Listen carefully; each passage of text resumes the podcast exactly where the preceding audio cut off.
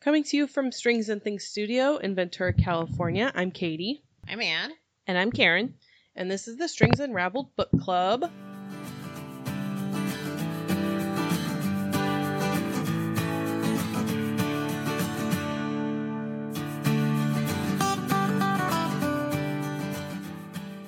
Welcome, everybody. Hello. We hope you're reading along with us this month. We read um, a book that was my choosing, recommended by a couple of our customers who had enjoyed it. Um, was Lessons in Chemistry by Bonnie Garmus. Um, I have the blurb here that I will read for us first before we jump into anything. Um, this is the debut novel for Bonnie Garmus. It says chemist Elizabeth Zott is not your average woman. In fact, Elizabeth Zott would be the first to point out that there is no such thing as an average woman. But in the early 1960s, and her all male team at Hastings Research Institute take a very unscientific view of equality, except for one, Calvin Evans, the lonely, brilliant, Nobel Prize nominated grudge holder who falls in love with, of all things, her mind. True chemistry results. But like science, life is unpredictable, which is why a few years later Elizabeth Zott finds herself not only a single mother, but the reluctant star of America's most beloved cooking show, Supper at Six. Elizabeth's unusual approach to cooking, combine one tablespoon acetic acid with a pinch of sodium chloride, proves revolutionary, but as her following grows, not everyone is happy because, as it turns out, Elizabeth Zott isn't just teaching women to cook, she's daring them to change the status quo. Um, so I guess we can start with your initial reactions. Did you enjoy the book? Anybody? First. I thought it was delightful. Yeah? I really enjoyed it. I enjoyed it enough. Um, I thought it was pretty slow. Um, yes. but I enjoyed it. Um, yeah, I think if I had picked it, my my metric is always like if I hadn't had to read this for the book club, would I have finished it? Because I have grown to uh, let myself not finish a book before I'd be like, no, I have to finish this before, you know, because I would feel bad about it. But now I don't do that anymore. But I would finish this if I had had picked it up, you know, apart from the book club. So I liked it enough. I think this is a beautifully written book. Mm-hmm. Uh, I'm surprised to learn it's her debut Mm-hmm. because it's Oh wow. really, really well done. But I hated it. You hated it? Yeah. Okay. Hated it. Okay. Interesting. it's gonna be good talk. I just I didn't enjoy the emotional journey. Yeah, it I was. felt like it was just like oh almost trite in like the emotional journey. uh huh. I don't know. Um. like um I don't know how to put it into words, but every emotional point it hit for me that was tragic, hmm I felt manipulated by the story. Okay. I don't know if that's Like- my Mhm. point of my personal like brain chemistry right now of uh, "Rawr, I'm just feeling grumpy and this book hit me like when you read watch a comedy when you're not in Right, the right mood when you're not in the mood for it. um but I hated it. okay. I Okay. I forced myself to finish this book. Okay. You guys think it went slow? Yeah. Try it at three per- at three times. Yeah. The first time I read it, I listened to it three times. I could do it if I concentrated.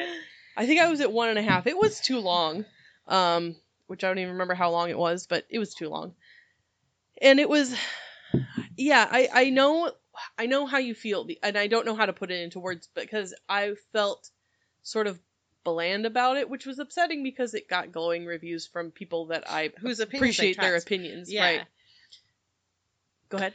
So Elizabeth herself is not particularly like likable, Right. and that I think was sometimes hard to get through for me Mhm. because I, enjoyed her story in context of the history that she was going through, but her as a person, you could see it's not just that.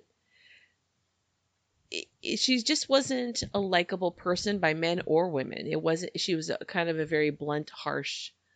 yeah. You know, I, was- why should I make you feel comfortable? Why should I have social niceties? You know, Right. they're a waste of time. I can imagine not wanting to have social niceties toward people who are actively trying to, you know, put you down or demote you in your job or disvalue the thing that you think is important in your life. But Mhm. to uh, extend that beyond to everybody that you interact with, she was a hard character to relate to because she didn't act like a human. And she was a hard character to. very robotic. Yeah. Yeah. I actually didn't mind. I did not mind the personification of Elizabeth Zott. Mm-hmm. Um, I just felt like the web that was being very artfully woven. Uh huh. Like nothing disparaging about the talent of this author and the talent of the craftsmanship of the story Mm-hmm. because I think it's it's really neat. It seems like the opening day is the day that we're brought back Right. to as the wrap up happens, and that's done by connecting the notes Uh-huh. that she puts in the lunchbox to her daughter to the the note that Madeline hit hides at the beginning of the book. Uh huh. I- I thought that uh, just very very good craftsmanship, Yeah. She's a good writer. but Mhm. it's like oh boy there's this big hidden thing that we know about that that Right. and that created a tension it created tension which i'm sure was the author's desire but i didn't Not a good kind of. i Tension. didn't enjoy getting there I think part of it was you knew what was going to happen. yeah it's So- like just get there already you're just making me feel tense and Right. uncomfortable and you're making me upset about like you're pulling on my heartstrings hmm for reasons that Didn't seem justified. i guess Yeah. Yeah, because you kind know. of there was no real big surprise, you know, at the end. You kind of figured out what was happening, and then when it happened, you were like, "Well, why why haven't you figured it out yet?" yeah, you're so. It's like um, it's my favorite quote from Lois and um, Lois and Clark. Is it the the '90s sitcom or '90s show about Superman and Oh Lois? yeah. Um, I think it's Lois and Clark. And there's some time traveler that comes back and says, "Oh, Lois Lane, the most galactically stupid woman in the universe." And so, like, okay, Elizabeth Zott, are you like the most galactically smart or stupid person in the universe? You know, But there are a lot of people that are intellectually brilliant and people stupid. oh yeah. Um, the first question I have, this is from bookclubchat.com. So thank you, bookclubchat.com, for posting questions that I can steal. What is your, we're sort of already talking about, what is your overall impression of Elizabeth as a protagonist? And then why was chemistry the right career choice for her? Well, I mean, it, I love chemistry. This is why it's like so confusing in my own head that I Mhm. did not enjoy this book. Mhm. And I wonder if we listen to this book again, Yeah. respectively, in Mhm. 30, 25, 30 Yeah. years, would we feel differently about this character? Why? The people who are recommending this book to us. Oh, One was a professional during this time frame, Right. And maybe lived some of Elizabeth's Mhm, challenges, right. And the other would have been a child, Madeline's point of view. right. So I mean, just thinking of two people specifically who enjoyed this book. So maybe their point of view is either seasoned with experience or seasoned with life experience. You know, Yeah. And would we feel differently about this book down the road? Bonnie Garmus is older than all of us. Yeah. She's uh for her debut novel, I don't know how old she is, but um I think maybe that the age range that she's in maybe I don't know, for whatever reason enjoyed it more. That I felt like this was sort of promised to be like it wasn't what I was hoping it was going to be, right? And it didn't seem that in depth. It it I what am I trying to say? I, didn't don't get- know. Like, I how do I didn't explain why I didn't like this book? I didn't get the resolution that I Yeah. wanted from Yeah, there any wasn't- these terrible things that happened. No. I wanted her to. I mean, it was the '60s, right, Yeah. or the '50s. Like it wasn't going to happen the way that it would happen nowadays. Because I'm, and I didn't experience it back then. But I wanted her to stand up and be like, "Don't talk to me that way," or to stand up and be like, "You can't do that." But she was operating within the terms that she had to operate within, even though she, the book would lead you to believe that she doesn't care about that. Yeah. But at the same time, we still didn't get the resolution that I wanted for all those terrible people. Yeah, I mean she, that that is a pretty powerful resolution that uh, Miss Press gets to run the personnel Right, department, right. that she gets to continue her research. It's satisfying in a sense. Yeah. This- But what about the serial rapist? Yeah, I wasn't satisfied enough. no. But when I think of this, like on we went on a trip recently and we are talking about different things we saw. Um, and I was talking. I, I don't think I was talking about this book in particular, but my husband asked, "Well, what about Mad Men?" why do people love to watch Mad Men if the people if the guys the acting there are so bad? And this was happening in the time of if you know if you remember that show Same- Mad Men it's the that time time frame. period, Mhm. you know, where men there really were they could they could behave badly and they could get away with it because there were no real consequences for them whatever they did towards a woman. Well, same. There's Um, a rape. There's a rape scene in the first scene of Mad, Yeah. in the first season of Mad Men. He, Mhm. nothing happens. To him. Nothing happens. Right. Um, and I didn't like Mad Men at some point. Like Yeah. by the fourth season, Yeah. I was gone. Yeah, Mhm. Um, I agree. and I, I didn't watch it to its completion. No, same here. I watched. I don't even remember the last season, Yeah. but I think some of it too was, yeah, it's just got tiresome. But Mhm. why did I watch it in the first place? The I mean, shock of showing it for real is what drew me in, yeah, and the beauty of it. Like Mm. they did it beautifully. So that's where it's like I did. there wanna was a finish this glamour to it. Yeah. but Yeah. but in her experience, you don't. She's not experiencing the glamour side of it. She's No. got the ugly side of it. So anyway, I, I didn't mind Elizabeth as a protagonist. Okay. And I may never be able to articulate why I did not like this. Okay. Because I don't, on the face of it, I don't mind Elizabeth as a protagonist. She has clear boundaries. Yeah. She knows what she wants. She doesn't compromise what she wants. Um, Yeah. I I like the idea of Elizabeth. I feel bad for her too because she is in a, a no man's land of um, she's beautiful so women hate her Mhm. and she's smart and has every right to, to assert her her intelligence and that's why men hate her like Right.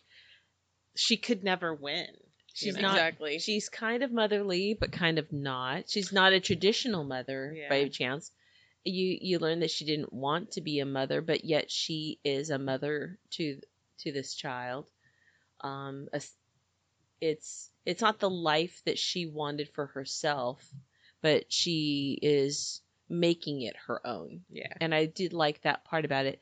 I still am not necessarily believe in a believer that she could be this un- unknowing crusader for women's rights while doing this cooking show. I'm not sure that the I'm not really believing that the appeal of her style of show was real myself. too. So I guess that is where you have to like suspend disbelief, and maybe that's something I don't like because I have like the history of Julia Child is so like um, it's precious to me, even if she Mhm. was not she was not a perfect person by Right. any means. But every time we get to learn more about Julia Child's life and her struggle and how what it really took, like the newest incarnation of telling her story. It makes me so emotionally overwhelmed that maybe this is too precious of a characterization Yeah. Mhm. to like I was trying to explain this to my husband and like um you know the Dolly Parton um podcast? Yep. I never finished it, Uh huh. even though it's a work of brilliant art. Yeah. Because I It's just Dolly Parton's America, I think is what it was. yeah. Something like that. just so emotionally overwhelming to me. I could only enjoy the first episode. Yeah. I could I never come back that. to it. I understand that. and that's the like emotional welling I have for Julia Child's story. And obviously this is a riff Yeah, Uh-huh. yeah, off of yeah. Julia Child. Yeah. Um, I mean, certainly a different characterization, Yep. very different story, Yep. completely unique, but it's still taking us into a nowhere land of also maybe i feel a little angry that we didn't have someone like elizabeth Zott earlier Yeah. Yeah. like what and then i'm mad at her for leaving it Exactly. Like you started it and then yeah i mean you have in your pocket a woman you encouraged at 38 years old to go be a heart surgeon exactly in 1961 Yeah. And then you stopped. okay and you don't get the sense that Elizabeth is doing any of it because she wants to empower women. No, Like, she's just doing happening. it to pay her bills And at some point she realizes like that's what's happening and she like is like, "Oh, this is a thing I should think about." But for the most part it's not like that's she just thinks that everybody should be equal because that's what's right. But she never wants to be a crusader for that No, or this is just a bridge till she gets back to her real life. Right. So that's I think undercut why I didn't really care as much about her uh in in like a feminist sense, which, you know, feminism back there is very different than what it is. I don't know what wave that is cuz the waves confuse me, but yeah. But she wasn't trying to be think a it might fe- be That's the second thing. She Yeah. wasn't trying to be a feminist. She was just in her brain. Well, I think She's Elizabeth, she, she says there's no reason why we shouldn't be allowed to do this thing that Yeah. our brain can do. right. I think that's Elizabeth Zott is kind of her way of thinking. She's she does not think of herself as a woman. She just thinks of herself as a thinking as person. a human. Yeah. right, Yeah. a thinking human. Yeah. And um I sort of that's sort of like in that way of thinking is informing my personal understanding of how someone could identify as non-binary Mhm. that you Mhm. don't like think of your gender in every choice you make Right. It's and just a thing. elizabeth like almost never thinks of her gender except i guess in her relationship with calvin i guess Right. Yeah. and who knows i'm i'm reaching into a part of the character we didn't get to know um That's true. We don't know. but how she doesn't felt. like apply gender to her uh, uh to the way she moves through the world. right right Mm-mm. right right Yeah. She is a scientist, not a Mhm. female scientist, not Mhm. a woman scientist. She's a, just a scientist. She's a chemist. yeah Uh, um, yeah. This question says she enters a male dominated field and it's a constant uphill battle for her. Have you ever worked in a field like that or have been in a similar type of situation and can you relate to what Elizabeth went through?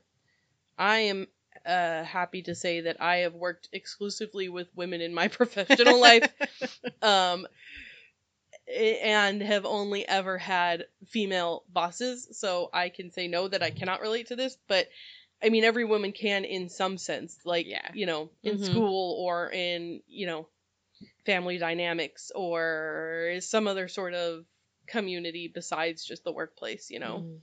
I thankfully also have never. I've worked in you know mixed gendered and perhaps more masculine generate um, dominated field when I worked in finance. Um, but yeah, yeah, I was gonna say that too. The about the bank. Yeah, but Yeah. like um, I worked my angles at the bank, you know? and I I knew enough to inform myself to like not get shortchanged on my salary and things like that. Yeah. um, until I was ready to leave that field, you know. Um, so thankfully, I didn't fall into any dangerous like potholes along that way. I guess. Yeah. And the field I work in is like so tiny now that Right. and but I use the same same tools of educating myself and and making sure that I, I know what my value is. So Mhm. as, as far as and I I know what role I want to play too. Mhm. Like I'm not looking for like I'm happy with what I have. I'm not looking for more. So Yeah. No, no, Yeah. I have not had experience that. Yeah. I in haven't. work I haven't personally experienced it, but I've witnessed it. Like when I worked at the bank, there are certain jobs that that women were not allowed to, were not considered above. Like you would never have seen a, a female manager of the bank. You would see See, um, the the enough person the person yeah between us Yeah. uh, the person in charge of the tellers could be that you know that's as high as as far as a manager goes that a woman could go a woman could be could definitely be in sales whether whether they're selling CDs or other financial products. But there was a certain dress code that they were expected to have that men didn't have to follow in order to you know the the more they showed their legs the better they could they were expected to wear nylons and a and a certain level of you know of skirt to sell financial products better. But that might have also been being in downtown LA near the financial Mhm. district. Um Nah. Yeah. Because when I worked in banking, the regional manager in downtown Los Angeles was a woman. so Extremely powerful woman. so they, women under and it might be the difference Yeah, of a decade yeah because that us. mine was like mid 80s yours Mhm, was probably I'm mid late no late 90s early 2000s Yeah. so there's enough time between us that Well, and when I and when I did that keep in mind when I did there was no Saturday banking. You know you, and you had every holiday. So there was a different work thought too. D- banker's hours does hold something. Uh, Um, how did her unusual upbringing and volatile relationships with her parents impact how she approached relationships as an adult? So her father is a uh, um, what is the word? evangelical flim flam artist. Yeah, yeah, Yeah, I yeah. I think she yeah. calls him a flim flam. Flim flam, artist yeah. In there. Yeah, he's selling um Snake oil. yeah, Yep. basically. Yeah. And her mother was along with it until she ran away and abandoned her family and lives in what Brazil or something. Something like well, I'm is it she because on the family tree doesn't it say that there's a picture of a woman eating tamales? Yes. so somewhere somewhere that they'd eat tamales, either Mexico or, or Central America, I guess. Yeah. So she doesn't have very good examples of what parenting could look like. Right. Right. Right.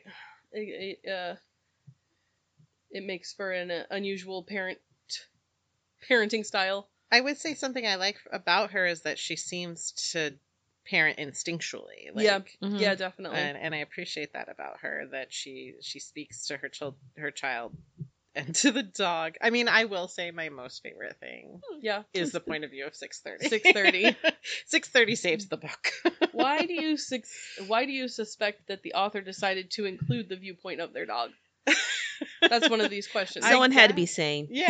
That- Someone yeah. had to be nor- had to be relaxed. the normal person the normal is the one. dog. I Yeah. love the dog because his dialogue is j- is not like any other dog's dialogue in any other thing where Yeah. it's like I love my human. I'm a dog. Oh, look a squirrel. You know, Yeah. it's he talks oh, like a no, that's not a well-educated regular, you know, member of the family, which Right. is what Elizabeth, you know, considers him, right? Yep. He knows what like 900 words or something by the end of Something the like book. that, yeah. Which is scientifically proven. Yeah. Um, Like that dog bunny on the Yeah. internet. yeah. Because every time my kids try to like um, talk down to the dogs, I'm like, they understand. You know? Some They're dogs. probably laughing at Some you. dogs are smarter than others. well, There are some dogs that are really dumb. one of the yes, and I have one of them, but I still believe he understands a lot of words.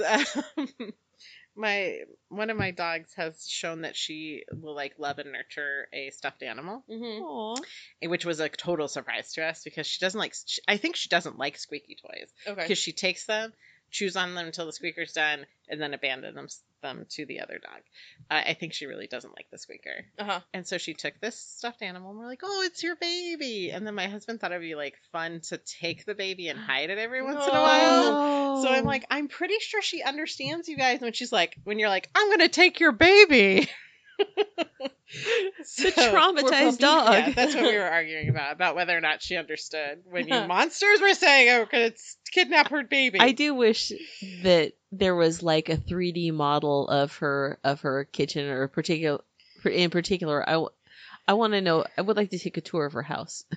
Yeah, that would be interesting to see how the Her lab is a the lab fits in. I mean, it replaces it, right? It's a bungalow, so I kept picturing actually not dissimilar from my own house, which is an open, you know, it's a thousand square feet, an open, I kind of imagine it like your house too. yeah, open living room. And a kitchen where there's just like a half wall Mhm. between. That's the- exactly what. I was thinking. So, uh, but more square shaped than mine. Like I have a long galley kitchen, which Mhm. um more square shaped, a little more open concept. What What is the definition of a bungalow? That's a great question. I picture the houses like more um like north or east um like more Oceanside Avenue. Yeah, yeah. that are just even still a little smaller than my house. I was Uh, thinking bungalows as being that kind of like a studio or really close Yeah. to a, stu- Yeah. a studio with maybe really tiny walls. Okay, so I didn't look it up. Is Commons a real place? Oh, I don't know. I can look that up while you're looking up what a bungalow is. Is it is it like uh because it's it's in you know near San Diego? Is it the city that um Veronica Mars took place in? Uh, it doesn't look like it's a real place. Uh, a bungalow, a low house with a broad front porch having either no upper floor or upper rooms set on the roof, typically with dormer windows. So it doesn't say exactly the So a size. small single story home. Yeah. Okay. Yeah. Like a cottage or a studio. Um, what do you think about the eventual romance between Elizabeth and Calvin? And why were they a good fit, aka full of good chemistry? Well, he, I mean, he's attracted to her for just the normal reasons. Right. She's gorgeous. Uh, and um, sh- I think sh- since she talks plainly to him and is interested in the same things. Mm-hmm. Yeah, I could see that. She understands him in a way that even his peers don't. Mm-hmm. She gets him, and for him, who probably was very lonely growing up, feeling like nobody got him. Mm-hmm. Having someone who uh, who you don't always have to explain yourself to, you can say something and they just get it, is very attractive. Yeah. Um, why do you think that they say he's a person who always he's known the only thing people know about him really is that he holds a grudge? I never saw him really displaying in the book any kind of mean spirited grudge holding, get The- back at you behavior. And I don't know if they were just jealous or if that was just never explained once Elizabeth came along. They The, o- the only one that I can think of is the grudge that he held against his father, but I don't know in what way that impacts the way that like his coworkers think of him that way. Like that's his defining, you know, feature is that he hol- he can hold a grudge, right? But like the only one that comes back in my mind is that he thought his father had abandoned him. I'll Yeah. bet I'm thinking about it because that is true. It's plainly stated. A chapter begins somewhere in the middle. It's like I don't. He he says in his like when we're learning his point of view, he doesn't understand why people think that about him Yeah. because the only grudge he holds is the man he thinks is his father. Yeah. Um, I think it could be because like in his they describe his dating life a little bit Mhm. that it was um maybe when he was bored of people or they didn't serve a purpose for him and he just would move on perhaps and Maybe so- you read it as a grudge, right yeah I could see that. Um, uh, Calvin proposes to Elizabeth, but she says no. What was behind her reasoning for turning down the proposal? This was one part of the book that I was so incredibly frustrated by because Elizabeth was just like, no, Mhm. and doesn't ever explain to Calvin really why she doesn't want to marry him. Mhm. Oh, I I thought I, I I did catch why. But he kept coming back to like, well, you should just marry me anyway. And she's like, I don't want to be married because of this reason. And he he, he literally wouldn't take no for an answer, right? I mean, Yeah. at some point I think he gave up, but it wasn't expressed outright that I could feel and maybe I just am misremembering that like he never understood her point. And I'm like, I think these two are supposed to be so good at communicating with each other that for this one part for some reason they can't get past it. I don't know. Okay, here's my thing. He walks through the world with the privilege of a white male who is who has doors open for him because he works hard, doors open. He thinks that's just that. He doesn't understand what he has no concept even if when she tries to explain to him that any connection she has with him, even her dating him now puts her the credibility of her work in danger. Yeah. That it and that is so important. She wants her work to be her own. It's the thing that it's like if you created something and you're super proud of it and you never get to have ownership of that of that Right. creativity or credit for that or it's always marred by everyone no matter how much you prove it was yours never want always saying well yeah but don't you really think it's because of him i mean they already they already gave her gave her you know cred for being for that Uh huh. you know just by dating him you know it's just and i can understand in that time period one of one it was so rare to have a woman chemist Mm-hmm. and then and she and she i think between the two of them she really was the smarter of them she Yeah. could she she could see beyond those walls in pro, in the problem solving and they complemented each other that way also but she knew that when she did make this giant breakthrough she didn't want to have to share it even so much as to hyphenate her name But what was Calvin even doing? Because oh, whatever he wanted yeah, but he he didn't have like a clear goal of research that he was working on, Ah. and he was supposed to be like so brilliant. yeah But he, it's described as like people would go into his lab and be like, he's just sitting there staring off into space. You know, like what is he doing? i've always wondered. What did he produce for his work? Uh, well, I mean, he wrote papers that Yeah. got him nominated for Nobel prizes, uh, but we never really learn about his work. Right. No, So we're we're never told. That's true. I I've always wondered that about research scientists and especially mathematicians. What do you do? Yeah, like how do you give? Because this is like this is such an American way of looking at at your value. Like, how do you True. prove your value when you're a research scientist? I mean, I know one of the ways is that publish or perish. Yeah. But but how do you like show up for? Because like I can write a term paper real quick. I know that writing a scientific paper is not like writing a term paper, Right. but Come on, isn't it though? Well, okay, look at look at the boss who was ahead Yeah, of he that, stole it. and he stole lots of people's work. Yeah. So clearly, some people cannot write a paper well enough on their own to sell that. I think mo- I think Calvin's biggest value, at least to the company he worked for, was his name alone Mhm. brought money in. Yeah. He could go his whole life in working there and not produce a thing because his name alone was gave him value. But it- and yet something how did he get that? I agree. How did he get that name to begin with? wasn't his work that was bringing in money. You're right in that it was literally his name because his work was always funded by his birth mother, right? Yeah. By the foundation that she ran, and maybe other grants and people who you know had supported him. But the main money maker, he was the main money maker for the for the research institute, right?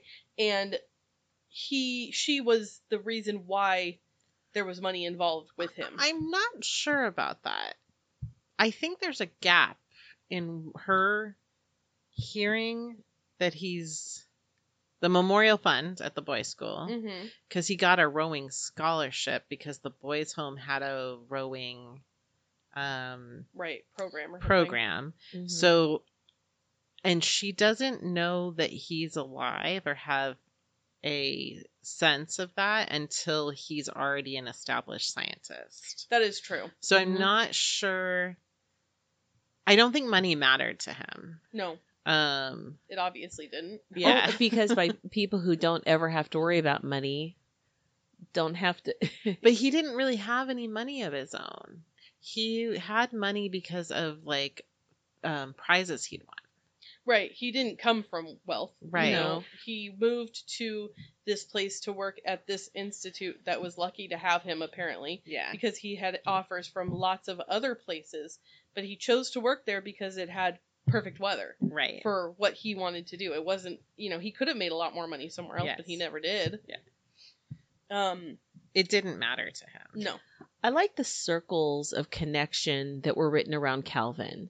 How, you know, like his connection with his pen pal that then broke off, but then somehow she got connected to Mhm. later in life. How I, I did like how it was written these circles of almost like spirals. You know, Yeah. they they're there and then they're gone and they come back. I think that's part of what frustrated me. Is You were like waiting for them to when circle it, come around? on, get, the- get there. yeah You know, like, Yeah. I don't, I don't know. i think you were given too much at the beginning to Mm. to know where you're going and for it to be waiting for it to circle back in some way. You didn't necessarily know how it was going to get there, yeah, but you knew it was going to come back around. yeah, yeah. I don't know. All right, I've been waiting. I I guess you need to ask your next question. Go ahead, Oh, because I'm wait, I'm waiting for you, a like reaction to, it? something of you. Go no, go ahead. Oh, okay. Yeah, ask Um, your next question. I wanted to talk about the metaphor of rowing in this book. How about Um, you just using the erg, working so hard and getting nowhere, Right, and getting absolutely nowhere. Um, I did either of you, and you probably didn't because you were probably done. Listen to the interview with the author. I at the listened a little bit, but I didn't. I didn't. I think I turned I it missed off it, I about think. rowing right when she's about to talk about rowing. Okay, so I have um, this is a quote from the author about um, her use of rowing as a metaphor for balance, essentially. Um, she says, "In a boat, how well you because she is a rower herself. Oh, Um, in a boat, how well you cooperate with each other is the difference between winning and losing. It isn't who's the biggest, it's who cooperates best with their teammates. Everyone rows as one. The oft recited statistic from Elizabeth that we are 99.9% the same happens to be true, and it's also part of rowing. Things like systemic racism, misogyny, religious zealotry are divisive elements, and they're not based in science, they're cultural constructs and when they're used to control people and they're used to control people to keep some in charge and others under their thumbs. Imbalance in a boat spells failure and the same is true for everyday life. When we Hmm. choose to create situations dominated by one race one gender one religion one outlook we create imbalance and the result is havoc. And i thought that was pretty beautiful but i didn't get it from the book. I got it from the interview with the author after the book yeah, and I'm yeah. like, oh, okay, I see what you were doing. But I felt like I should have, oh, I see what you were doing earlier than that. Um, well, see, so when I was in college, I thought I would like rowing. I went to an informational meeting for Uh-huh. rowing. wow. Um, they all sounded wonderful, like and amazing and bonded, and and that probably would have been my key to staying in college. Honestly, was finding a good group of people to bond with. okay. And one of the girls on my flat on my floor also went to the meeting, and we were gonna like go to practice together the first day. And she knocked on my door at an ungodly hour, and I was like, Nope. "No, have fun though." and I did not join rowing. um, so I laughed every time, like every reference to the idea of like getting up early, punishing your body. Yeah. Um, I took that to just be more of a way to characterize Calvin Yeah. and his doggedness and Mhm. commitment to Mhm. what he valued. So like I I mean I I can see what she was trying to paint with that by tying him to rowing and showing us the rowing community. But I just took it as a way to characterize Sure. Calvin. Yeah. Um, Yeah. like uh the the girl who knocked on my door went on to be recruited by a different college and get her college paid for. Could have been you, Anne. No. If you had woken up early enough. no, no. But I'm I'm proud to have known her because and I and my daughter who there's a free rowing program in Ventura County. I'm Yeah. like, Oh, wow. honey, it's like playing an unusual instrument. Yeah, you I know. I know somebody who was involved in that program. Yeah, it's super cool. Um, the story features a great supporting cast from the neighbor Harriet, who Mhm. eventually becomes like an extended family member, to Elizabeth's producer Walter. Who was your favorite supporting character and why? Well, Harriet. Harriet yeah. was pretty great. I mean, because obviously 630 is a main character. yes. Yeah. Yeah. Okay, so yeah, no, I love Harriet. I adore Harriet. I Mhm. love that she doesn't like voiced her opinions. No, Uh, but she has a lot of wisdom to share. and she will share it if you ask for it. hmm Mhm. I love that she finds her own path to a better life Yes. and happy a happier life. that was so sweet. yeah. Yeah, I liked I liked Harriet a lot. From the moment we met her, I liked Harriet. Mhm. Yeah. Um Yeah. and I liked Walter, you know, who Yeah. eventually came around to figure out what he was supposed to do with his life, right? Yeah. He's like not really great as in his role, but he is in his role because he's a man, so he's like, I guess I'm in charge. He's not good at being in charge, right? and then he finally learns like, I think what I'm good at is helping women. like, you know, Yeah. supporting women or, you know, helping them, you know, and what can I do to be better about that? Like Yep. he literally realizes that. I also like there was a quiet tone to something. He wants he knew that the network head was a bad and dangerous person Yes.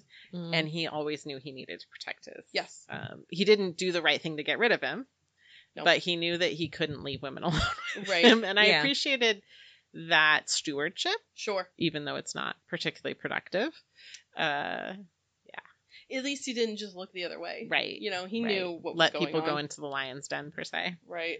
I felt like if Snake pit. Elizabeth's personality was sharp and orderly, he was the opposite. Mhm. He was gooey and messy. Yeah. yeah, that's just always a little damp. I mean, I, th- I think of the characters of his daughter and her daughter, Yeah, Yeah. and like, it's like his his. I, I, I pictured his daughter as the bully, and wondered why, but she wasn't really a bully. No, she wasn't she- at uh, all. She just because at first She was just kind of a painted sad as little. She because first she's painted as someone who's just taking some other girl's sandwich, but I don't think it's that. I- he wasn't she wasn't stealing her sandwich. no, No, that was totally Elizabeth's thought misunderstanding. yeah, Because when we hear about Amanda eating Madeline's lunch, you we're told that Madeline gives it to her, Right. Not that Amanda takes it. Okay, I, I mean that's how I remember it. Yeah. Yeah. But Uh, Elizabeth is upset about it not because somebody is stealing her daughter's lunch, but because her her it's a precise measurement right, of she exact has exactly nutrition child for her eat. I don't know what your child needs to eat, but I know exactly what my child needs Yeah, to eat. right. And, did that, the and I made it. equation. I did- which I also enjoy because I love chemical. I love stoichiometry, the balancing of Uh-huh. chemical That's my equations. favor't part of Right. chemistry. Same. C- I like it because it's make it all algebra. work. Well, don't call it that because then No, I don't no, like no. it anymore. It's just it's, it's What if I it called makes al- sense. What if I called algebra stoichiometry? Well, then I think someone would write us a letter. I don't know. They're different things. I was more No, of a I love- biology kind of person. I than a love chemistry biology, too. Oh, but- see, I I didn't like biology because it's just so much memorization and so messy. Oh, I Whereas don't mind that. chemistry is linear. I loved Yeah. chemistry. That's what I like about stoichiometry is the linear nature of it. Mhm. Yes. Um. Yeah. So I'm waiting for you to have a distaste about the precocious child. That's what I'm waiting Oh, for, I, Katie. I, you know that I always have a distaste for the precocious child. Um, that was one review I read was like, this child is too precocious, but like, isn't every child in every book a little too precocious? I'm like, yeah, you're right. I mean, she has to be very smart yeah. because her parents were both very smart. Yeah. So I let it go a little bit than you know just a child in any other book that's just extra smart Magically for no reason, delicious. Right? I'm just like, 'cause, come on, yeah. child. But this, I I actually liked Mad a lot. Okay. Oh, good. Um, Mad, not Madeline. Mad. Mad. yeah. Oh, what about that nurse? The nurse that had the nerve to write that on on the birth certificate just because she was ticked off at Elizabeth. well, Elizabeth was mad. And she was mad at her situation, you know, of giving birth and being a single parent and going through all that. And I understand, plus the hormones and the emotions of just giving birth. But she didn't But- understand what the nurse asked her. She didn't. Okay, but the nurse, the, the, nurse nurse, knew. anyway, but- the nurse understood Yeah. what she was doing when Yeah. she put that on There's the birth this certificate. there's this famous story in my husband's family that his father is a fourth, um, and when he was born, his mom didn't want him to be so and so the fourth, and she apparently wasn't real with it when they came to like name the baby Oh, no. when the nurse came. Yeah. And so they were like, "What's this baby's name?" And the dad was like, "Well, guess what? He's so and so the fourth. And his mom like never forgave him that like I didn't want to name my child that. Oh. So you know, I could see that. yeah.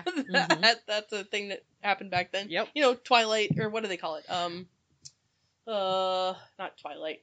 You know, there was a point where they did like Ah, but There- there was she a time- was not anest- she was not anesthetized. No, no, she could wasn't. not afford it. no, my, But my the nurses are probably used to dealing with. there was like a that. time where they anesthetized you to the point Mhm. that my mother-in-law does not give remember giving birth nor did she Right. see her child for three days because it took that long to get all the drugs out of Yeah. her system between because that was a belief at the time that women should not experience pain in birth between my mom having my brother and sister in 69 and 71 that she was still you're still being knocked out Yeah. Mhm. to 1981 84 for my brother and i she had no she went natural right?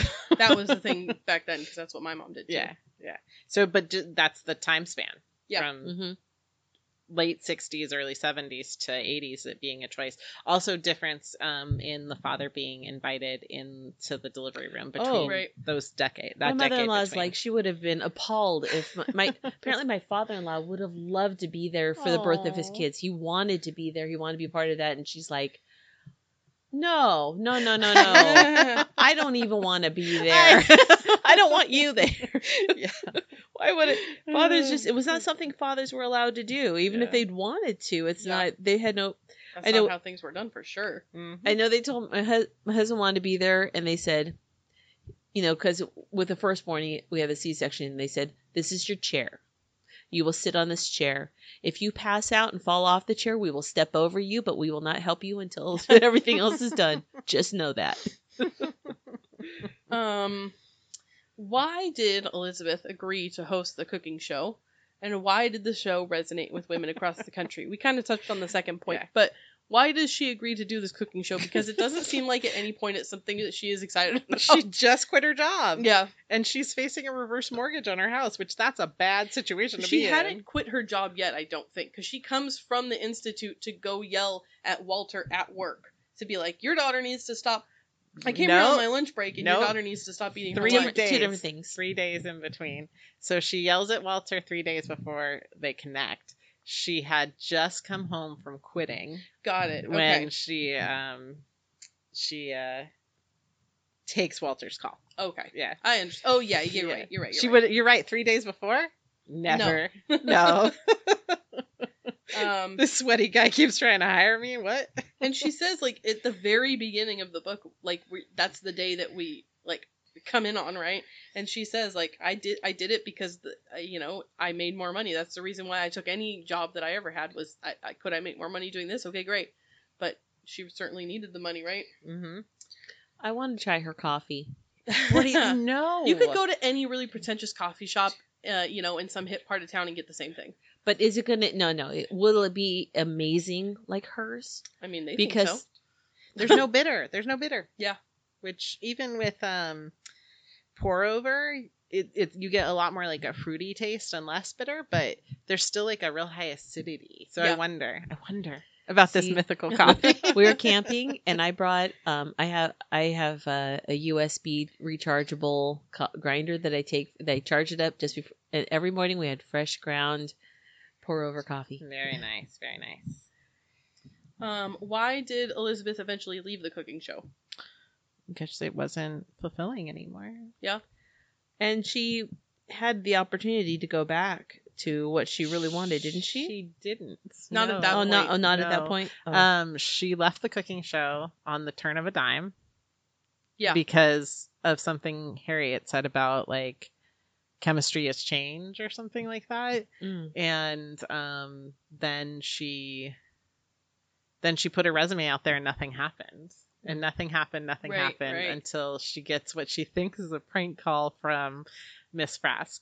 Mm-hmm. I love Miss Frask. So I what I love most about Miss Frask is first of all it's a brutally honest portrayal Uh huh. of other women hating each other Yeah. Because of because they're beautiful, yeah. because they're more talented, because because because you Yeah. know, because and yes, because of misogyny, Right. Like because I of the really, patriarchy. I really finally come to that honest honesty in myself of evaluating like why do I resent such and such person, Yeah. hmm and I, then I realized it's because the way the men around me frame her. misogyny. Yeah, exactly. Mhm. Because the way the men around me frame her. Um, I realize that's why one of the reasons that I think a lot of women hate Hillary Clinton. Yeah. Uh, Yeah. And and so many other women in power. Anyways, I like that. I like that honesty. She was a good character to to enjoy reading because yes. she comes to terms with her own like internalized misogyny, Yeah. right? And at Yeah. some point she realizes like, what the hell am I doing? Yes. This has never gotten me goddamn anywhere. yes. I- I didn't like Miss Frask, but I came to love Miss Frask because I got to see her her evolution. yeah. also, I don't know if it was purposeful, but the tone of voice Yes. that um, the reader gave Miss Frask is very close to the portrayal. Um, you're gonna have to help me with this. Mm. Um, we love her. She's a knitter and she is um, an actress, blonde, lanky. Yeah. Um, she voices a secretary on um, Archer. Mm-hmm. And every time Miss Frask spoke, I heard Greer, Yeah. Ju- Judy Greer. Judy Greer. Yes. So Judy Greer voices Yeah. this character on Archer, and Yep. she's a like ah dumb secretary. Uh-huh. and every time Miss Frask spoke in this reader's voice, I It could was Judy hear yeah that character. That's so funny. and Yeah, she was that's perfect. perfect. The first time I knew that I just loved Miss Frask was she's like, "They're gonna let me go." yeah, what I the have heck? a present for you. I got you know here here's everything you you Yeah. never knew that you should have known. And they both spilling hate it for you. each other so much until they realize like why do I hate you so much, you know?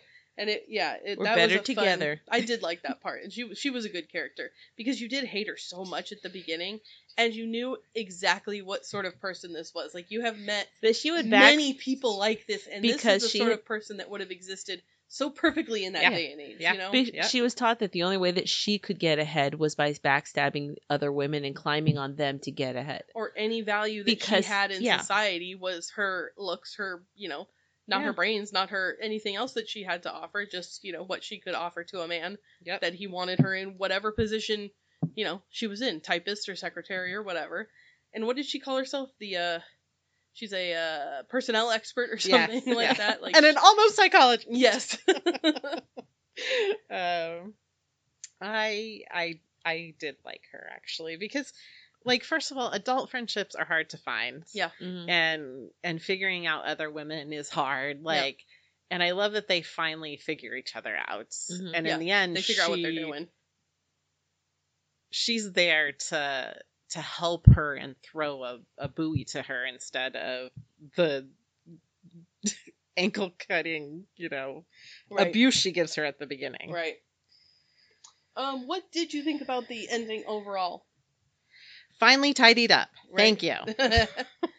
yeah, It just took a long time to get there. I felt. it did take a long time to get there, and it, I didn't know exactly where it was going to end. Like who, like what was going to happen for these characters. You knew that something good was going to happen for Elizabeth. She was going to get to research again in some way that was like justified or like in in a way that she was going to be recognized. I didn't know what that was going to look like, but it was, um, yeah, Yep. it was tied so, up. So how old was Mad at the end? Maybe she like- turned five. She's still in She kindergarten. was young, yeah. Okay, so it just figures that in real life, I think it it takes a long time to get that. It kind of. I know we wanted it Yeah. tidied up a little quicker, but it wouldn't have been very realistic. True. Yeah, you but know. I've read books that spanned over, you know, much longer time periods. That, That's true. yeah, We're over too soon. true. yeah. yeah, yeah. That's yeah. Maybe she Um, just wanted to paint a little more time to paint these little vignettes of characters. Yeah, it's like I mean, I I wish I knew my own head better to be able to express why I feel any vitriol to this beautifully told story. hmm there wasn't any sort of not that there wasn't a plot, but it didn't work like a traditional book that you read where it's like beginning, middle, end. And we have Mm-mm. read many other things with timeline jumping, and that's a really um, popular, you know, narrative tool that people use nowadays. And things jumping fa- back and forth, like like the last book you read, The Vanishing Half, like that Mhm. jumped back and Mhm. forth Mhm. you a know, lot. a lot. Yeah. So that's a pretty popular thing to have happened, but it's it wasn't told in I mean it was I don't know. I I share your sentiment that like I don't know how I feel because it was well written. I think the Mhm. characters were well written. I think Mhm. that it was an interesting story, Mm-hmm. but it was slow in that like where where's the thread? Like where are we going, you know? Mhm. Yeah. And and yet at the same time we knew where the threads were of like Yeah. this is all going to get tied in a bow with she's going to find out that Calvin's from money and mom's been looking for him. Like we knew those things were coming in Yeah. a sense. Yeah. I don't know. I didn't. I I think did I'm not a professional know. literary critic. I, I don't understand. I didn't really know where the story about the story of Calvin. I, so much of it was about her that when we got to hear his story, I found that little. I felt that I thought that was like a side shoot for a while until I realized that there was a connection. Like when they they they, they had the different people that they introduced at the funeral, and then you they didn't have any meaning connected to them until later in the book. mm-hmm.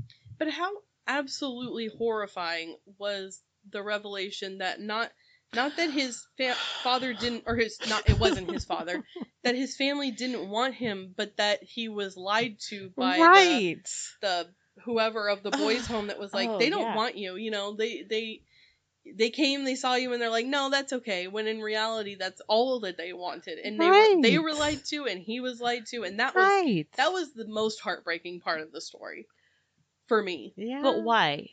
I they didn't really like the the boys home didn't really like having him. No, They it thought was just pain- to use him to get money. They just That's got what money it from was. him. As Right, long the as he memorial was- fund Yeah. for him not even being dead. no Yeah, that was terrible. monsters. Yep.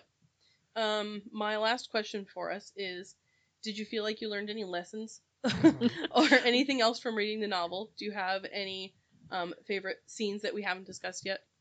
I think that this book exposes some very important things. Uh-huh. I mean, not things that we didn't know about, and- but and yet things that aren't fleshed out. For like we talked about, um, women resenting each other for the world that men build around us. Mm-hmm. I think that was important to have fleshed out. Also, I forget, as do all the men around Elizabeth Zott, that just because you're worthy and smart doesn't mean you get where you're supposed to go in the world. So like I Yeah. I see Yep. it I see it on death certificates all the time. Highly educated women who are homemakers. Yeah. And um, not that there's anything disparaging. Again, a lesson related again and again in this book. Sure.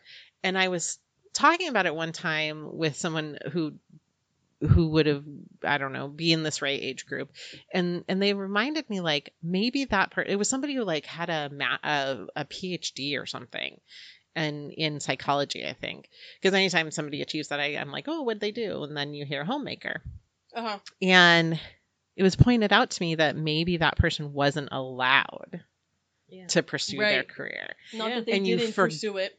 and I think about it it wasn't really an option. Right. Every time that was like That's illustrated to me, and I see women with excellent educations, because it's not just about getting your MRS. You know, you don't achieve academic excellence just so you can get married. Or not even achieve academic excellence, but go to college to meet a pool of people. right. Like, Right. no ambition No. to do anything with No. it. Yeah. It- It's just not. I mean, I'm sure there are women who have, certainly. Yes. But I don't think that's what drives someone to academic excellence as a No. woman. you But know? if you didn't know that there were other opportunities out there, or not that you didn't know, but that they didn't exist without somebody paving the way for them, yeah. that would be Yeah. a viable way for you to ensure that you were taken care of. Right. And I think that this book does a great job of illustrating that point. Yeah. That don't take for granted what you can do And don't because take, that wasn't easy before. and don't take for granted or judge women who nowadays with every availability that they have choose to take that path Yeah. to Mhm. stay home and raise Yeah. a family or to you know not work and be a homemaker or Yeah. whatever it is you know Yeah. that that's a choice that she was able to make Yeah. right Exactly. Exactly. I was reading something infuriating once, and the point of it was like we should go back to the way things were in the 50s or whatever, Ugh. because things were so great back then, and men were men, For and who? women were women. For who? Exactly. Yeah. And that was none of that was mentioned in this thing that I read. And so I commented on it and I was like, well, I guess I better give up my career and go home and have babies that I don't want mm-hmm. and stay at home all day, which I also do not want to do because that is not something that I would ever enjoy doing. Not that I do not love children, but I do not want to stay home and raise my own children that I don't ever want to have. Right. So it's it's easy for me to take for granted the fact that I am able to choose that easily, whereas people back then weren't able to. And you there is still pushback from older generations of people, I will say, Mm-hmm. to someone my age saying that they don't want to have children. It's like, well, you just like I've heard before, like, yeah, but you maybe you just don't know, or maybe you don't want them yet, or maybe you just like, no, I understand the choice that I am making, and it is a valid choice to make that Yeah. I do not want to be a homemaker. Yeah. It's, I would be a not terrible every homemaker. not every woman is meant to be a vessel for some a container for another life and it doesn't mean that there it it it, it and pushing that onto someone who doesn't want that does i mean that creates some really terrible mothers, yeah Yeah. and then angry, sad resentful children, who become angry, sad adults who Yep. perpetuate the cycle. Yeah. I think it's so beautiful that we have so much more choice and freedom to go in either direction. Mhm. I and I want more openness of like your choice is okay yes, because I think women on all those sides, like because there's several sides of this. Mhm. Right. There's like the woman who wants both things. Yeah. Career, You can have it all. family, household. Woman who wants no children, family, household. Cause and the you know, just like there's like it's like Yeah. this you have infinite combinations, right. like forget dodecahedron. What's an infinite uh, Right. yeah and that each of those choices is valid and Yeah. good. Yes. Like, and that at different times in your life, you're going to want different things, you and, know? and like, listening to your strengths and and weaknesses and not following in, falling into the cookie cutter mold that still exists today and is still pushed to many young women nowadays. And Mhm. it's not it's not even that like it it's not a thing anymore. It is great we have these choices but it took me a while to realize that these were not the choices that I personally wanted to make When I mm-hmm. got married, I was under the assumption that I was going to have children because that's what I was supposed to do, or that's what people Expected. did, expected, right? told. Like, and I I remember somebody in my church telling me and my husband asking us if we were going to have kids, and at this point we had decided not to, and they said, "Oh, I'm so sorry. I will pray for you," and I was like. I don't need that. I'm No. okay. I don't need you to pray for me. I mean, I appreciate the sentiment that you want to, that you're worried for me, but that is not what I need prayer for. Yeah. Like, and how it's sad okay. and how sad that they think that your only existence is to pro- procreate that there's no Yeah. other value in your life beyond more more little lives yeah, it's there's yeah. plenty of lives in this world That's my point in saying that that it existed back then, but it still exists today. oh, Yeah. absolutely. Yeah. Um, I I just I I yeah. Yeah, yeah, yeah. Yeah. we were we were rewatch uh rewatching hidden figures recently and there's a character that um she'd already been married she has two kids she's she's one of the computers mhm. there and um there's a guy who's interested and is and who assumes that you know he's proposing to her and assumes that when you know he does that she won't have to work anymore Right. that she's working because she has to as a single as a widow with two children and it's like no she that i mean there is that Yeah. but she also has this amazing mind Yeah.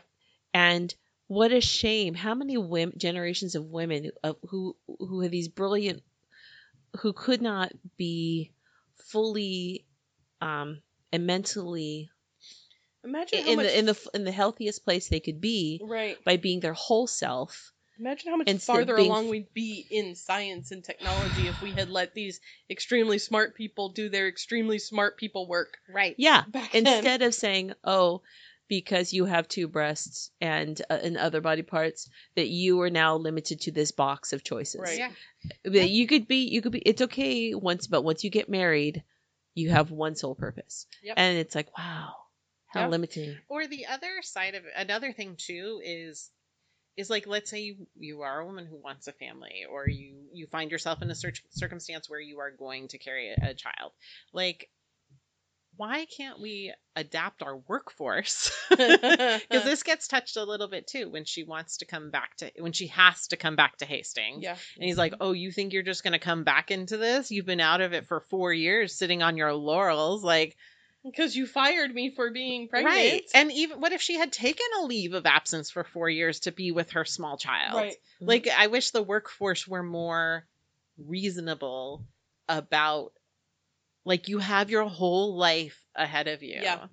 To be a participating a productive member Yeah. of society like Give me a second. You- it- I mean, it would just be amazing if we could accommodate in these more meaningful ways. Yeah. But it's weird to me. It, it it bugs me that they only ask that of women. You Yeah. know, they would never. I mean, a a, a fa- you know, someone who be a man who becomes a father, he's also responsible for the raising of this child, but he never gets any of the judgment and any Nope. of the harshness that. I mean, I knew that like um. There, when when I was raising my when my kids were little, there was a lot of judgment for being a stay at home mom. It's assumed that I must be too stupid to be, you know, in the business world. So there, you know, that somehow your brain cells are left behind if you stay home with kids. You're a lesser productive person, even though you're raising Right. the next generation of people And and you're trying not- your best. And but then there was a, a bunch of I know there was a story about there was a um many women who were in the work, you know, in the workforce Mhm. who realized, okay, I'm a full time worker, but everything, but I'm also a full time mom because all the stuff I would normally be at home being able to do, I still have to do, Yeah. even though I'm out Yeah, of the house 40 home. hours a week. I mean, that doesn't, that, so I really got two full time jobs yeah and it's and it's exhausting because they saw their mothers who were the you know some of the some of the first women in the workforce to, trying to do it all that you know they had songs about you you know fry up the bacon cook it up in a pan yeah you know and always and always be great you know in a sack and um but it's just exhausting yeah it, it, yeah and yeah Uh, so I I, w- appreciate what this lay, this book lays bare. sure. Yeah. Um, I want to wrap it up by saying that maybe you know how some movies books are better than movies Yes. and but some um storytellers know how to take the best from a book and turn it into something better. Yeah. My favorite example of this is I read Jaws by Peter Benchley and I hated it. and I love Jaws. right? So Mhm. Steven Spielberg is excellent at taking some source material and making it into a better thing. Um, not that this isn't great source material, regardless of what our opinion is of it. no, that's why I started off with a beautifully done Yes, book. they are making a TV series based on this, Oh, starring oh. Brie Larson as Elizabeth. Zott. That's exactly what I said. I was like, Elizabeth, that yeah, Yeah. Oh, and Brie men Larson are, is perfect men, are, for men it, already treat her right? the way that yep, it's perfect. it is perfect. It's Perfect. excellent casting. perfect. Your homework is to go watch Captain Marvel. Uh, yeah. God bless her. I need Um, to watch Room. I've never watched Room. Yeah, I haven't either. Yeah, I, I think I'd like to see that. I mean, it's only it's a movie you watch once. I think. yeah, probably. Um, okay, well, that is it for our uh, book review. So I guess we can jump into what else anybody read this month. Anne's rummaging. Sorry. What did you find? um, I well, I finally got back to Leigh Bardugo's universe, and I listened to King of Scars, and I'm in the middle of Rule of Wolves, and I guess she's written some other little like novellas to fill in her her Grisha verse. Mm. Um, so I'm looking forward to getting those listened to. Okay. she's a very artful storyteller, and I like being in that world. Um, so if you've not listened to any of the Grisha verse, it's uh, great stuff. Leigh Bardugo. Um, so one of my sewing students brought this book, The Act of Sewing by Sonya Phillips. It's Oh. a very simple book. I'll pass it around for you guys to Mm-hmm. look at. It's uh has four basic patterns. Um a like a two tops, a skirt, and trousers. Mm-hmm. And but it's also like how to riff off of it and how to um alter them. Mm. And I think it is like extremely full of possibilities. Okay. Mm. um and she's really, really just very adorable. She sounds familiar. um she's gonna be teaching at She's so cute. teaching at Stitches SoCal, I think. Oh, that's cool. Um, and it's just a very cute this book. is a very pleasant book. yeah, yes, because I I I got excited about it seeing it with my student, and then it came to last night, and I I'm like, what? I would never buy this book if I flipped through it in Barnes and Noble. I bought it because someone else was excited about it, Uh-huh. but I'm not like sad about it. Is- yeah, It's a real really- smart.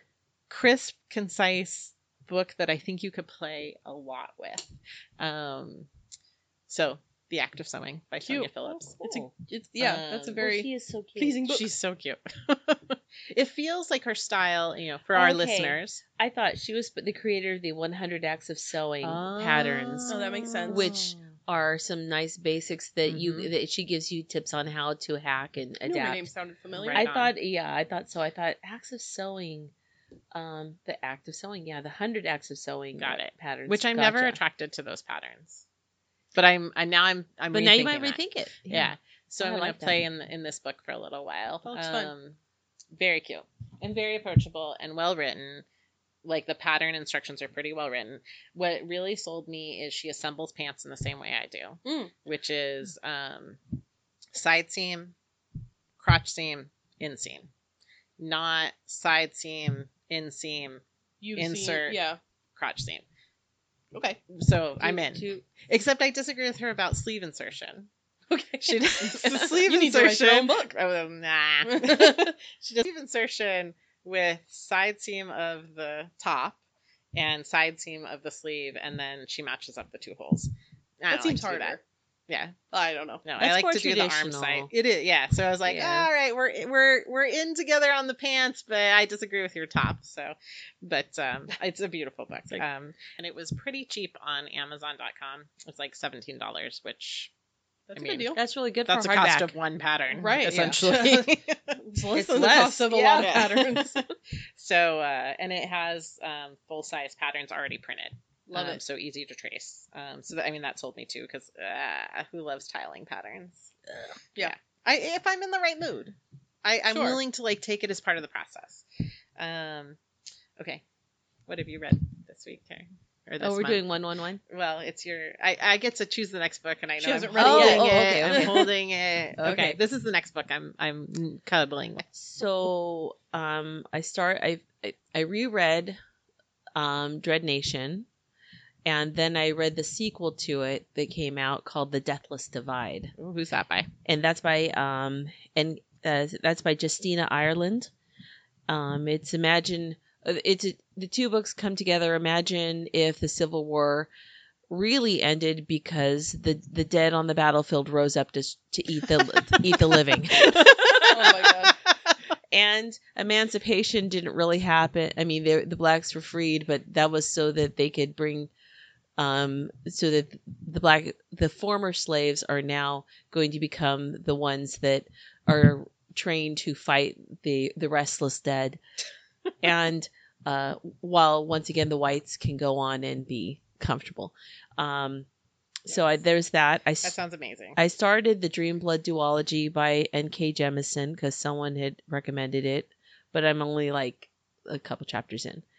But I and I started I started a bunch of books, but the book I did actually take the physical book called The Deep by River Solomon. She's a, it's a new author to me, um, and it's kind of like these are the stories of mer people Ooh. but these mer people were born um, by the slave the the enslaved mothers um, who were captured in Africa and they were pregnant and they were thrown overboard and that's a real thing that happened. And then as their babies are born, because they were used to breathing from the liquid of the womb, it, it transitioned into the liquid, uh, you know, of the ocean. oh, I and like so- idea.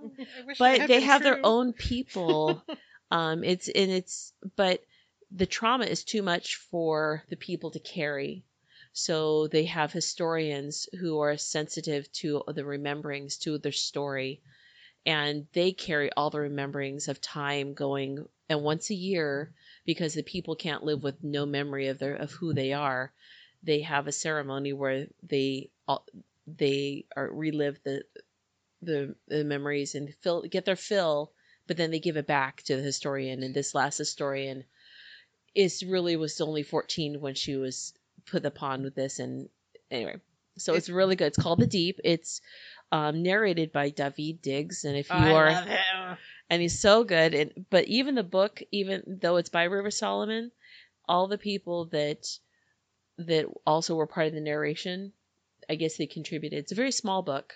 It's like the whole thing is only like three hours long to listen to. So it's not a long book at all. Um, and i'm also uh, reading war girls by tochi onyebuchi i can't say the name properly um, onyebuchi i think Okay. it's all afrofuturism stuff I, that's a very fun genre. It, I'm really enjoying this genre. I'm getting my books from a place up in Oakland called uh, Sistah Scifi, um, and they specialize. I think I've talked to them about them before, but anyway, Um, what's his face? Um, Reading Rainbow. LeVar Burton. Mm. Um, he does a storytelling um, podcast that's amazing. Um, LeVar Burton reads, Oh and yeah. he reads from that genre a lot, and it's it's it's fantastic. Um, I read a book called Cover Story by Susan Rigetti that I found on the Cloud Library when I had finished something else I was reading and was looking for something else. Um, I think I talked about my previous book already, Yeah. but um, Which sounded great. Cover Story by Susan Rigetti. I it was like, okay, that sounds fine. I'll listen to it. And it took me a minute to get into, and the whole time I was frustrated by the main character, but there ended up being a very good reason why. And it was I'm still thinking about it and like I'm I regret not choosing it as a book club pick because I would really Oh. love to talk to somebody else who has read it. Uh-huh. So if y'all read it, I want to talk to you what about the it. title is again. Uh, cover story right. by Susan gonna- Rigetti. It's told, which I didn't know when I started it, in the I don't know what you call it, in the same vein as um, Where'd You Go, Bernadette, where it's like emails and text messages and Mm, epistolary. Uh, there you go. Thank you. And diary entries and Yeah. things like that. And I was like, why is it written like this? Just because it's interesting, but there is a reason why it's written like that. And I was like, oh, okay, no, I really liked that book. Um, and it was a fun read, so I, uh, I would recommend it. All right, well, Um, squeeze it in. But you uh, and you listened to it I listened to it, which was after reading that. Do you wish that you had physically read it? it didn't really make a difference in the comprehension of the story, Okay. but it was a little annoying that the narrator read out every single timestamp and Ah, but we wished for subject- that in the past. I know, but it was like this long chain of emails. It was like subject hello, and then response was re hello, and then it was re re hello, re re re re hello, and it's like I understand we're still in this email chain, but so that was a little frustrating. okay, but, well now we know what that's like. We've asked for it in the past. Now we know what it's like. um, I appreciated all the current timestamps because I was like, okay, I know exactly what week we're in, what month we're in, what's going on, but um, but I really enjoyed it. awesome. So, drum roll, Anne. What are we All right. reading next month? Okay, I'm really excited Okay. because I was in a bad mood about this book. Okay. Again, even though it is a beautifully written book. we found a Um, lot to talk about too. Right. Uh, which is an important thing in a book club book. Um, so I wandered around the bookstore yesterday and I'm like, nah, what do I want? Um, I thought I wanted something kind of funny and light. I thought about like a Where'd You Go, Bernadette kind of. Mhm. I can't think of the author's name right now, but I kind of lingered there for a minute. Yeah. I did take into consideration time because when I went towards sci fi, I was like, oh, I have a copy of Andy Weir's Hail Mary. Mm. And so Hmm. maybe that would be a good one because if I like Andy Weir is the author of The Martian, Mhm. so I'm sure you guys have experienced either the movie or the book. I've read other stories by by Andy Weir. I like Artemis his style. is Artemis is so good. All, I mean, all of the Artemis books. Is there more than one? I Mm, think there's there's, a sequel. Oh, okay. no. Oh, to my knowledge, there's only one. I would love a sequel. I'll have to look it up. Yeah, I would and very much enjoy a sequel to Artemis. Uh, it's a heist story, so I love a heist. um, so Oh, maybe I'm not. Um Artemis is a current moon mission too. Mhm. That might be. so that then I'm like, okay, well that was like a 17 hour book, so I saved I saved you all from that. Even though it would have been a wonderful journey, I'm sure, and I recommend it. um so near Hail Mary was um, Octavia Butler's books. And I love Octavia Butler. Um, I was thinking about like when I talk about this, how I'm going to describe her. Mm. I mean, she is a she is one of the best science fiction writers that ever Yeah. lived. Okay. She is known as a female science fi- science sci-fi writer. She is a black science writer, but she is just the best one of the best sci-fi writers ever. Period. Okay. So like you can qualify her that way, Mhm. any way you want. but she is also she has some of the most innovative imaginings of science fiction Hmm. and like how aliens would be and how our interactions would be. Um, that it's it's so imaginative and different that um, I can't. I'm so excited. so she, uh, I've chosen fledgling. Um, it's uh, Oh, it's a very short little synopsis here. Shori is an apparently young amnesiac girl whose alarming needs and abilities lead her to a startling discovery. She is, in fact, a 53 year old vampire genetically Oh. modified to walk in the light of day. How awesome! The only survivor of a vicious attack on her community with no memory of her past life, life, Shori must now struggle to rebuild her family and learn who would want and still wants to destroy her. A captivating novel that tests the limits of otherness and questions what it means to be human. Fledgling was the last book Octavia Butler wrote and is among her greatest and most beloved works. Um, sh- I want to read her author side too, just in Mhm. case people are not familiar with her. A writer who darkly imagined the future we have destined for ourselves in book after book, and also one who has shown us the way toward improving on that dismal fate, Octavia E. Butler. 1947 to 2006 is recognized as among the bravest and smartest of contemporary fiction writers. A 1995 MacArthur Award winner, Butler transcended the science fiction category even as she was awarded the community's top prizes, the Nebula and Hugo Awards. She reaches readers of all ages, all races, all religions. I'm sorry, all religious and sexual persuasions.